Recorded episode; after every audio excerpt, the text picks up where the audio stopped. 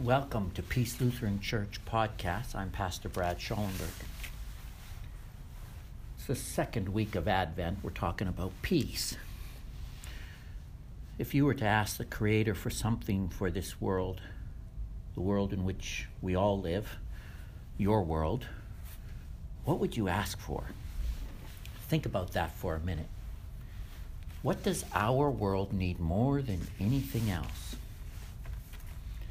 I thought about that for a while, and I realized I don't have all the knowledge of all the needs that are in the world, so I would just make a guess based on what I perceive happening in the world. I could also ask myself, what do I want for myself or my loved ones? I could even ask the new parents in church, what do they want for their brand new son? Some people might say, I just want all people to be happy. That's good. But happiness is a byproduct of something else. Some people use drugs or alcohol or fantasy to find happiness. That's not so good. Some people might say health. If everyone was just healthy, that would certainly make the world a much better place. Yes, but even health is a byproduct of other things like clean water, maybe good food, good environment, and not everyone has access to that. Some people say love is what the world needs. Matter of fact, there's a song What the world needs now is love, sweet love. It's the only thing that there's just so little of. But love is such a general term. Do you mean erotic love, or friendship love, or sacrificial love, or I love pizza?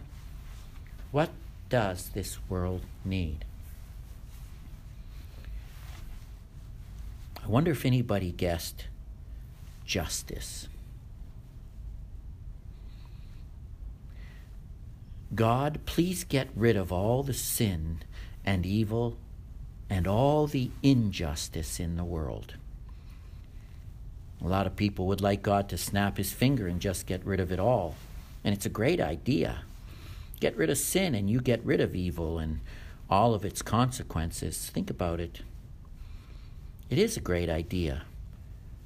What would the world look like without sin and without evil, without tyranny, and without injustice? Well, we actually get a picture in the Old Testament lesson for today. God uses words. We're used to everything being portrayed for us in pictures these days. But as soon as we try and put words into paintings or pictures, then we start to get the artist's interpretation or their views coming out. That can be a good thing and a bad thing, but God gives us words and He's going to trust our imaginations. In other words, maybe we need to just think a little bit longer on what we hear God's words say. It's an incredible picture from an incredible prophecy from the prophet Isaiah, written around 700 BC. And this is what he says. I think you should close your eyes if you're not driving and ponder these words from Isaiah chapter 11, verse 6 to 9. The wolf will live with the lamb, the leopard will lie down with the goat, the calf and the lion and the yearling together, and a little child will lead them. The cow will feed with the bear, their young will lie down together, and the lion will eat straw like the ox. The infant will play near the hole of the cobra, and the young child put his hand into the viper's nest. They will neither harm nor destroy on all my holy mountain. For the earth will be full of the knowledge of the Lord as the waters cover the sea. In that day, the root of Jesse will stand as a banner for the peoples. The nations will rally to him, and his place of rest will be glorious. Wow. I want that. It's a picture of peace and security. They will neither harm nor destroy on all my holy mountain. peace, unending, uninterrupted peace, and this overall sense of security. I'm okay, you're okay, everything is going to be okay. And what I find very interesting about this prophecy is that these predatory animals are acting very different than their nature would suggest. There is no aggression, there is no survival of the fittest, there's no bloodshed. There is peace and there is harmony. Now, I think that this is a prophecy that gets us to think way back to the Garden of Eden where everything lived in perfect harmony under the rule and reign of God, who created everything, who blessed Adam and Eve with the job to manage and take care of it. Now, here's the really good news this is a prophecy from our Heavenly Father. And when God says something is going to happen, well, it does. This perfect picture of paradise is headed our way. This sense of peace and security is promised. Do we have to do something to earn it? Do we have to do something to make it happen? Well, no. It's not going to be ushered in by our efforts. The Bible is very clear how this is going to be possible. And I'm here to tell you the story. You see, sin is the problem in our world and it taints everything. And where does sin reside? Yes, it's in our world, but it also resides in us. Each and every one of us, it's part of our very nature. And if God were to snap his finger, his almighty finger, and just say a word, and believe you me, he could, then he would get rid of all of us. So I'm so glad that God knows us better than we know ourselves. He knows our needs and he well provides. So what does God do? He sends us a king to save and to lead us, to usher in this beautiful world of peace and security. Now, let me read for you from God's Word, the section before what I just read earlier, and you see how this is going to happen. A shoot, this is from Isaiah 11, verse 1. A shoot will come up from the stump of Jesse from his roots, a branch will bear fruit. The Spirit of the Lord will rest on him the Spirit of wisdom and of understanding, the Spirit of counsel and of power, the Spirit of knowledge and of the fear of the Lord. And he will delight in the fear of the Lord. He will not judge by what he sees with his eyes, or decide by what he hears with his ears. But with righteousness he will judge the needy. With justice he will give decisions for the poor of the earth. He will strike the earth with the rod of his mouth. With the breath of his lips he will slay the wicked. Righteousness will be his belt, and faithfulness the sash around his waist. A shoot will come up from the stump of Jesse. From his roots a branch will bear fruit. Jesse was the father of King David. And it was through Jesse's son, David, that the promised Messiah, the King of Kings and the Lord of Lords, would eventually come. But in the 700 years from Isaiah to Jesus, that royal line would be chopped down. And by the days of the beginning of the New Testament era, there was nothing but a stump left of the royal family of David. No descendants of Jesse's son David was sitting on the throne in Jerusalem. Instead, it was occupied by a tyrant named Herod. Or better, it was really occupied by the Romans. Isaiah prophesies that from the stump a little shoot would come, and that little shoot was none other than Jesus Christ. Like a shoot or a branch, Jesus' beginnings were quite humble. Think about it. He was born in relative obscurity. His first bed was a feeding trough for animals. His mother and stepfather were insignificant nobodies from Nazareth. And another interesting point is the Hebrew word netzer, that is translated branch. Many scholars believe that this is the passage that Matthew points to when he says that it was prophesied that he shall be called a Nazarene. So, where did Jesus grow up? In the small town of Nazareth. Talking about prophetic details. The Spirit of the Lord will rest on him Spirit of wisdom and of understanding, the Spirit of counsel and of power, the Spirit of knowledge and of the fear of the Lord. And he will delight in the fear of the Lord all the important things this king will need in order to judge perfectly. When we have to make important decisions, what do we want to know? Well, we want to know everything. We want to know the facts. Well, this coming king will have all knowledge and all wisdom and the power to carry it out. This is who the king that is coming. He is none other than Jesus Christ, none other than God Himself.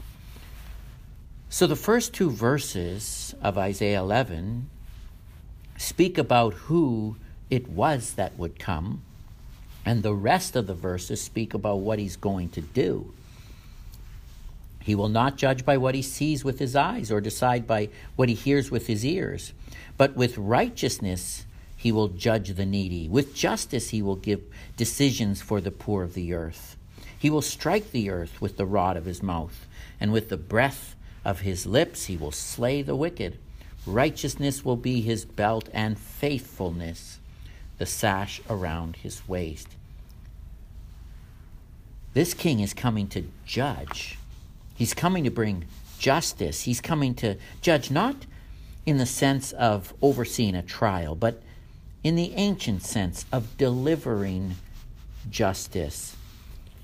Like the men of the community back in the old days, the elders would who were respected, they'd sit at the gates of the city and decide the questions of justice. You know, one neighbor neighbor would appeal for justice from another in the presence of the elders. They could only judge by what they saw or what they heard.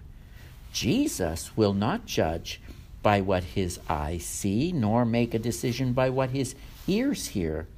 I mean, it sounds strange. He will not judge by what he sees or hears, but by righteousness and fairness. We have all seen situations where evil was dressed up as good, or a lie paraded about as the truth. We have seen where they make the bad guys appear to be the sympathetic looking victim we all heard if the gloves don't fit, you must acquit. And that is where this judge will be very different. Because you cannot deceive him with appearances. You cannot dress it up so that truth looks false or evil looks holy.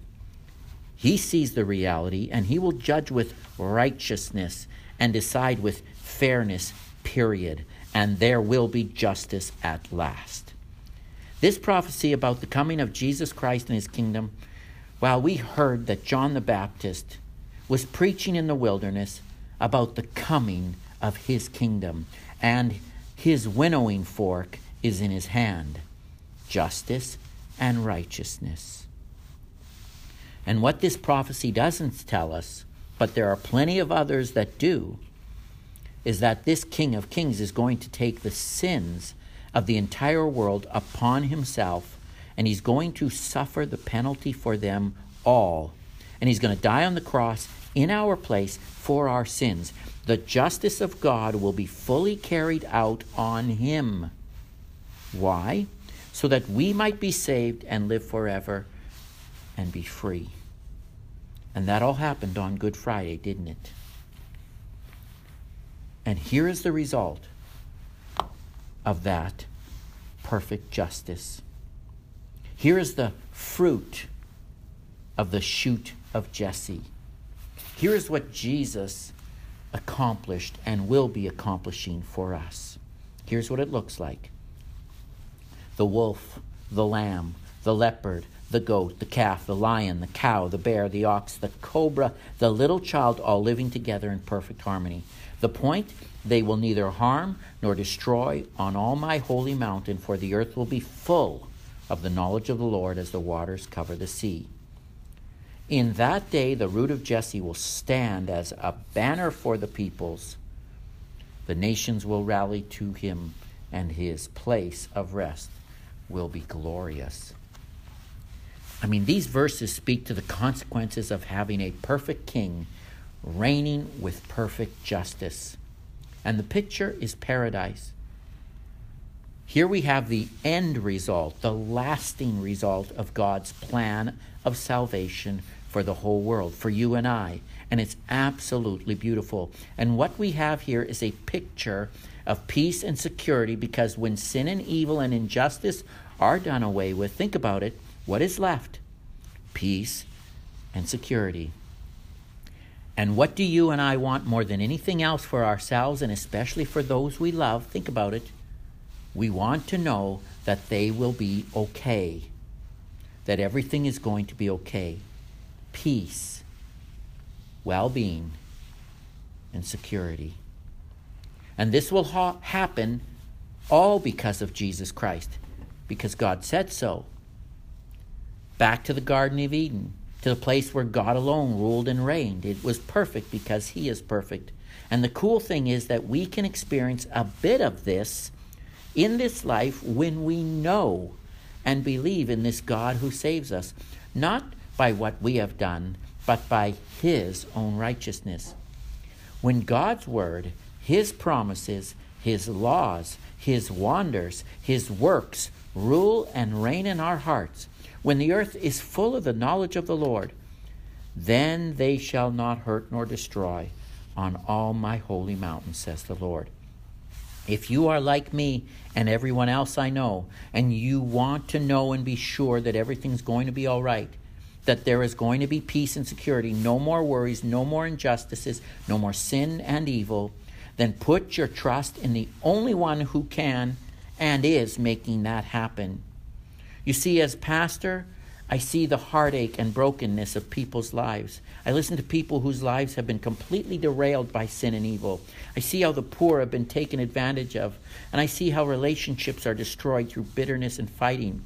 And I see how death robs us of our life and our joy. We can start to see a glimmer of this eternal peace and security in our own lives today when God, through His words, rules and reigns in our hearts and minds. And I love this picture of nature where the wolf and the lamb and the leopard and the goat and the calf and the lion and the cow bear all and the bear all live together in peace and security. And that doesn't happen in our dog eat dog world, in our survival of the fittest world. And notice these animals, they take advantage of each other, and we do the same to each other as humans. They are takers we are takers, we are consumers. But under the rule and reign of Christ, where our sins have been forgiven and we have been given a new nature in Christ, we don't have to follow the old way. We don't have to kick and scratch and claw our way through life. We can be givers and not takers. Why? Because that is now our nature. God is a giver. Jesus is a giver. He gave his life for us. And under his command and with his guidance and strength and with his wisdom and knowledge and with the same spirit that filled him, we can be givers. And peace and security can be the order of the day because in the end, everything is going to be okay. That is what we have to look forward to. I see it already happening in the lives of people I know. This is what we do in the church. We become givers, and I see it every day. We recently decided to sponsor a refugee family to give them a new life over here in a safe place. We send members up north to give the kids this message of hope, love, and forgiveness, giving of our time during the summer months. Our young mothers just sent a shipment of little kids' clothes up to the young mothers in a reserve up north. We cooked hundreds and hundreds, baked hundreds and hundreds of cookies were made to sell to the community to help support the youth ministry. The young adults put together 50 bags for the homeless this Christmas. We have members who died that remembered the work of the church in their wills. We had close We had all this being done. Parking lots plowed free of charge, free of charge, furnaces fixed, no charge for the labor. Members give of their time to go visit the lonely. They give to the food pantry so hungry families can pick up some extra food free. Members give of their time to tidy up the church every week. Members give of their time to lead the various groups in the church and encourage them, like seniors in Sunday school and young mothers and young adults. The musicians give of their time. All the volunteers. We're not going to change the world. Jesus will do that one day when he returns and gets rid of sin and evil for good and ushers in a new heaven and earth. But in the meantime, God is changing one heart at a time by ruling and reigning and providing peace and security. And then another, and then another. The world becomes a better place when it's full of the knowledge of the Lord and love of the Lord. And I'll say that again. Better yet, I'll let God's word say it from Isaiah 11, verse 9. They will neither harm nor destroy on all my holy mountain, for the earth will be full of the knowledge of the Lord as the waters cover the sea. Do you want to be considered they? Do you want that peace? Do you want that harmony? Do you want this incredible feeling of well being? It comes when the earth is full of the knowledge of the Lord, full as water covers the sea. As the knowledge of the Lord fills the hearts and minds of people, then peace and well being fill the earth. It will never be perfect in this life, but it's a good place to start. We call that the church, where God's Word rules and reigns. We gather together every week to be filled with the knowledge of the Lord. And is there peace? Yes. And is there love? Yes. And is there joy? Yes. And is there hope? Yes. Every time we gather together and pray, Thy kingdom come, Thy will be done. Rule in my hearts, Lord Jesus. Let your perfect ways, your perfect justice, and your mercy and grace fill my life that I may be a giver like you, that I may enrich the lives of others because you have so enriched me. Amen.